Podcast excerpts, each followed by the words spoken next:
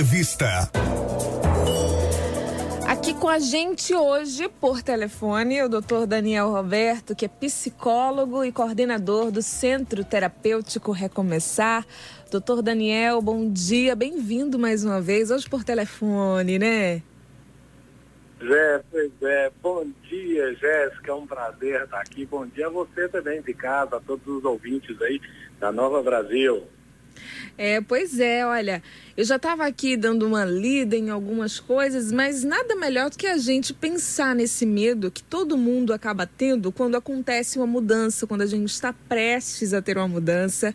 Eu acho que sair da zona de conforto é meio assustador para algumas pessoas, pelo menos para mim também, eu imagino pra, pra, que para os nossos ouvintes não seja diferente. Mas por que, doutor, é tão difícil a gente mudar? Por que esse medo?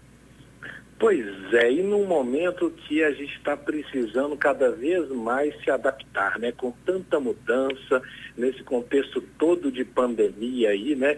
E tem vários fatores que nos impedem, né? Uh, um deles e o principal realmente é o medo, porque o medo paralisa, né? O medo tira uh, da gente essa, uh, essa capacidade de discernir, de pensar e até eh, depois de, de agir, né?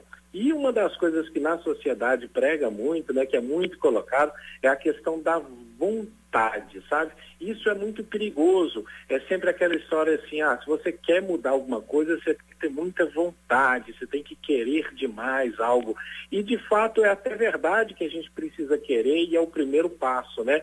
mas a nossa vontade às vezes prega um pouquinho de peça na gente e a gente tem que estar atento porque a vontade ela é muito imediatista, né? Ah, é o que a gente chama na psicologia como presentismo psicológico. É, é, é, é nada mais é do que ah, as nossas ações são governadas porque a gente está sentindo naquele momento.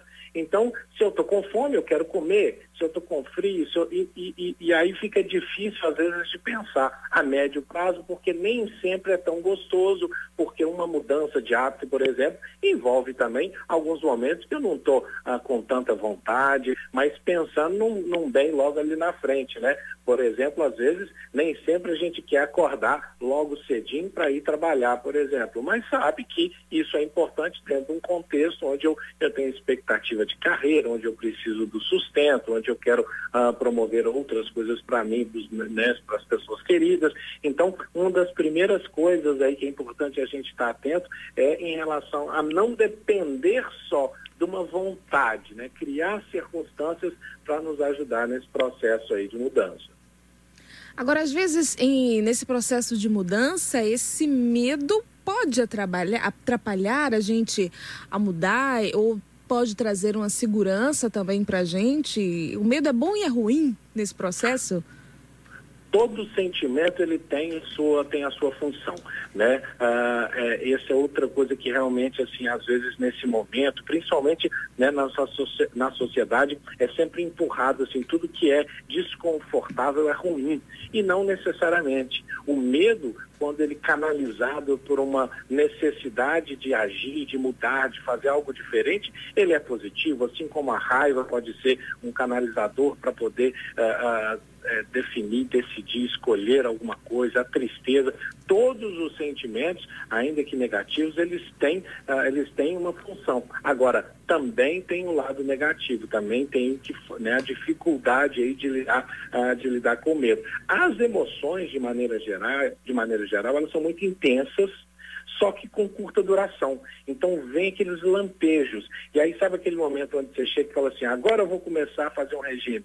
Ou então agora eu vou matricular na academia. Matricula um ano e depois na primeira semana uh, já passou. Né? Por quê? Dependendo né, da vontade, como eu disse, e da segundo ponto, que são as emoções ser muito intensas. Né? E, às vezes, ao invés de pensar num ponto pequenininho, né, eu quero dar um passo de cada vez, né, em micro decisões, a gente fica com sonhos muito grandes e vagos. Né? Eu quero me tornar uma pessoa melhor. Melhor em quê? Como? De que, como que você vai medir isso? Quais os critérios? Ah, eu, eu agora quero uh, quero estudar mais. Estudar mais o que, como, quando, como é que você vai, uh, qual o seu plano de ação. Então, assim, é uma outra, uma outra forma da gente acabar procrastinando, deixando para depois, é, é, é pensar em algo muito grande, mas ao mesmo tempo também de forma vaga, sem estar muito bem, muito, muito bem delimitado. Doutor Daniel, tem algumas pessoas que falam assim: olha, é melhor você fazer tal coisa, arriscar, do que se arrepender. Essa, essa história é, é real mesmo? É melhor a gente fazer do que se arrepender? E, e, e isso acaba também é, é, botando a, a, pessoa contra a parede. Olha, faça, é melhor você fazer. Tem gente que pressiona a gente para fazer as coisas, né? Para ter essas mudanças. Pois é, a gente tem que ter muito cuidado, né? Muito cuidado. a palavra de ordem aí é autoconhecimento, né? Eu preciso me conhecer melhor, saber quais são os limites, quais são as minhas potencialidades, quais os meus pontos fortes, quais os pontos que não são ah, que eu preciso melhorar, porque depende muito da personalidade, do tipo de personalidade, depende muito do jeito que cada um encara a vida, né? Ah, então tem que ter cuidado com as consequências porque não se culpar que isso é uma coisa negativa, que deixa para baixo, mas se responsabilizar ah, pelas nossas ações. Agora, de certa forma, quando a gente fala assim, faz, é preferível fazer do que se arrepender do que não fez, é aquela velha máxima, né? Ah, sabe o que, que acontece quando você não se arrisca? Nada, nada acontece. Então, é, é, e você não vai saber. Então, é uma forma de, de te impulsionar por essa tendência nossa, muitas das vezes, de ficar parado, de ficar na inércia, de achar que quando eu quero muito alguma coisa, só por querer a coisa vai acontecer, né? Ah, só desejar, só querer, simplesmente ter vontade de mudar, não gasta energia. Acreditar que amanhã vai ser melhor, não gasta energia. Sonhar coisas grandes no futuro não gasta energia, né? Ter a intenção de mudar o futuro não gasta energia. As coisas mudam, modificam nas ações. Então é muito importante sair do campo das ideias para qualquer mudança e partir para o campo das ações. Né? Então, nesse aspecto, sim, eu preciso ponderar e, e, e agir. Então é só na ação que a gente vai ver mudança mas claro que cada um tem que respeitar um pouquinho né, do seu limite, do seu jeito, das suas capacidades, para também não, não, não, fazer né, o famoso ali meter o pé pelas mãos, né? Também não dar um passo maior ah, do que dá conta e depois emocionalmente ficar ah, muito frustrado, muito fragilizado, né? É, é uma máxima que eu sempre falo, é um passo curto por vez, né? É, é um passo curto e firme, né? É devagarzinho que a gente vai, ah, que a gente vai fazendo, mas tem que ser no campo da ação né, intelectualizar, pensar, refletir um pouquinho, mas partir para ação.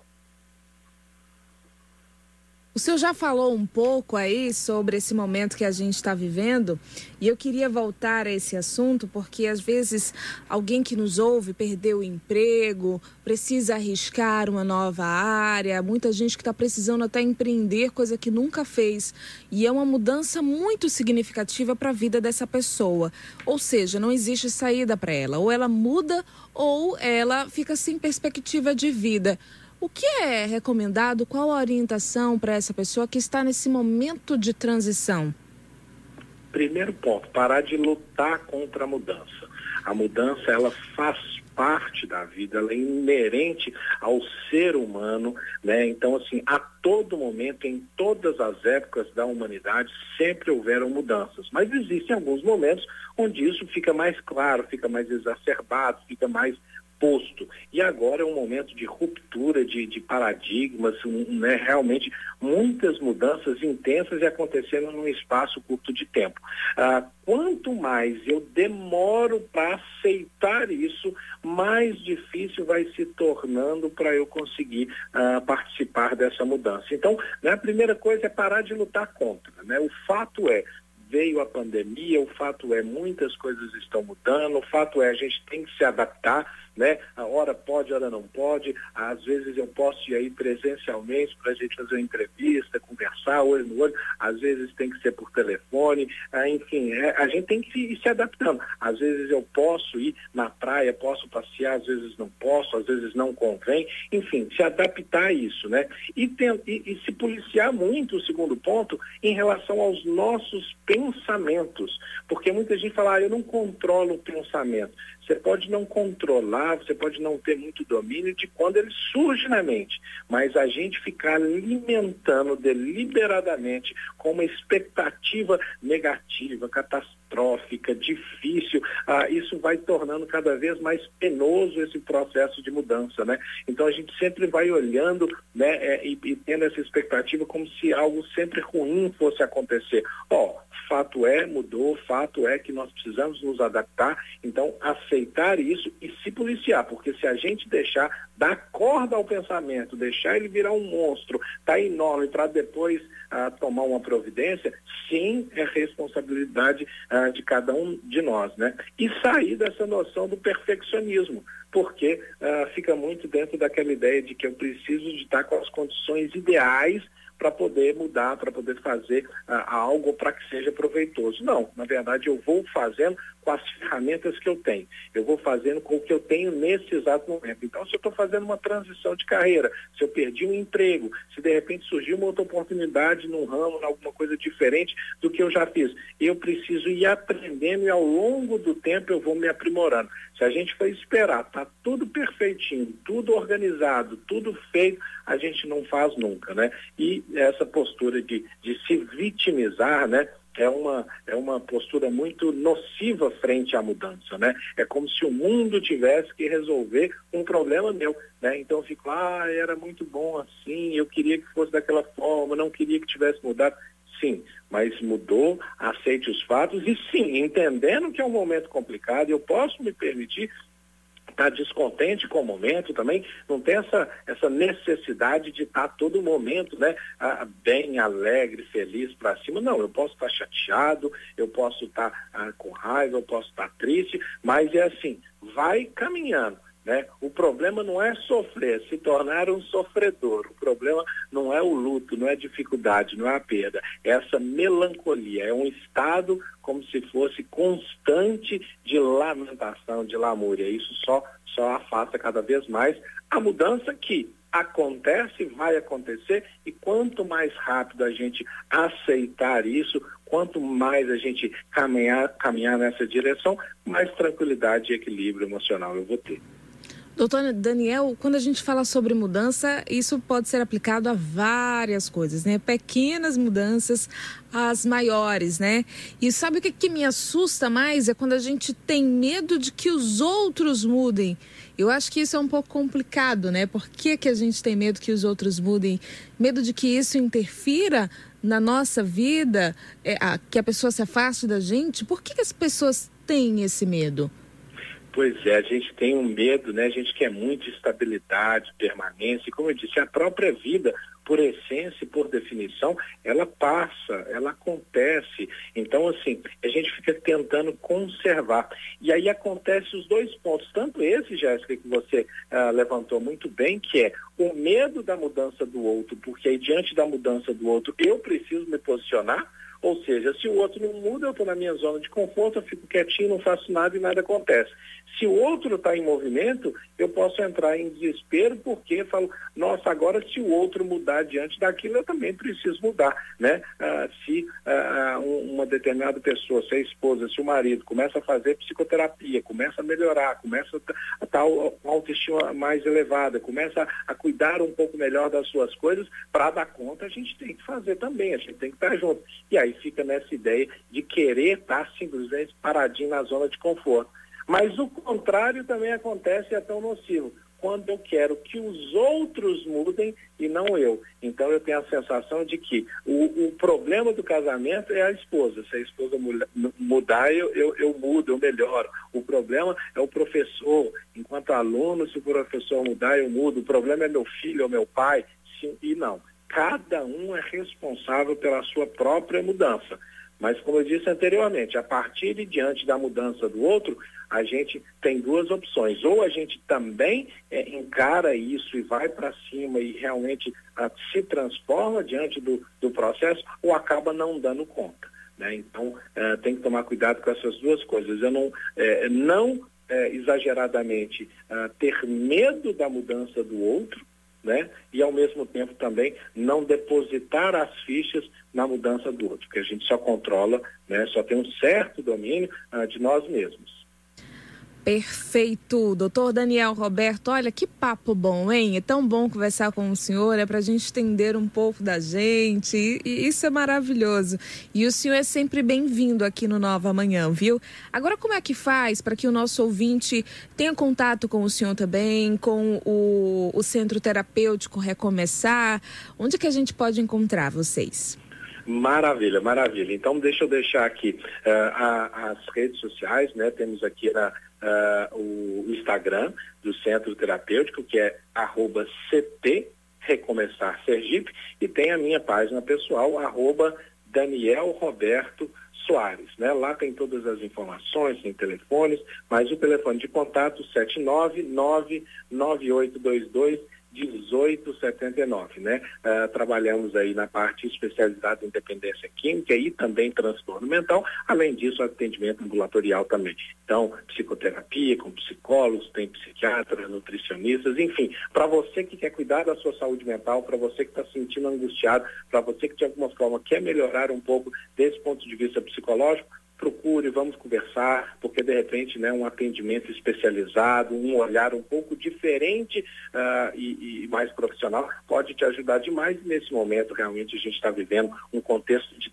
tantas mudanças, né, que é muito importante, é muito necessário esse olhar para dentro, né, para a gente realmente se conhecer um pouquinho melhor, para ter um pouquinho mais, mais de equilíbrio. E aproveitar a oportunidade e agradecer, uh, Jéssica, é sempre um prazer muito grande estar aqui, estou sempre à disposição mandar um abraço aí para todos os ouvintes da Nova Brasil, do Nova Manhã, né, tamo junto.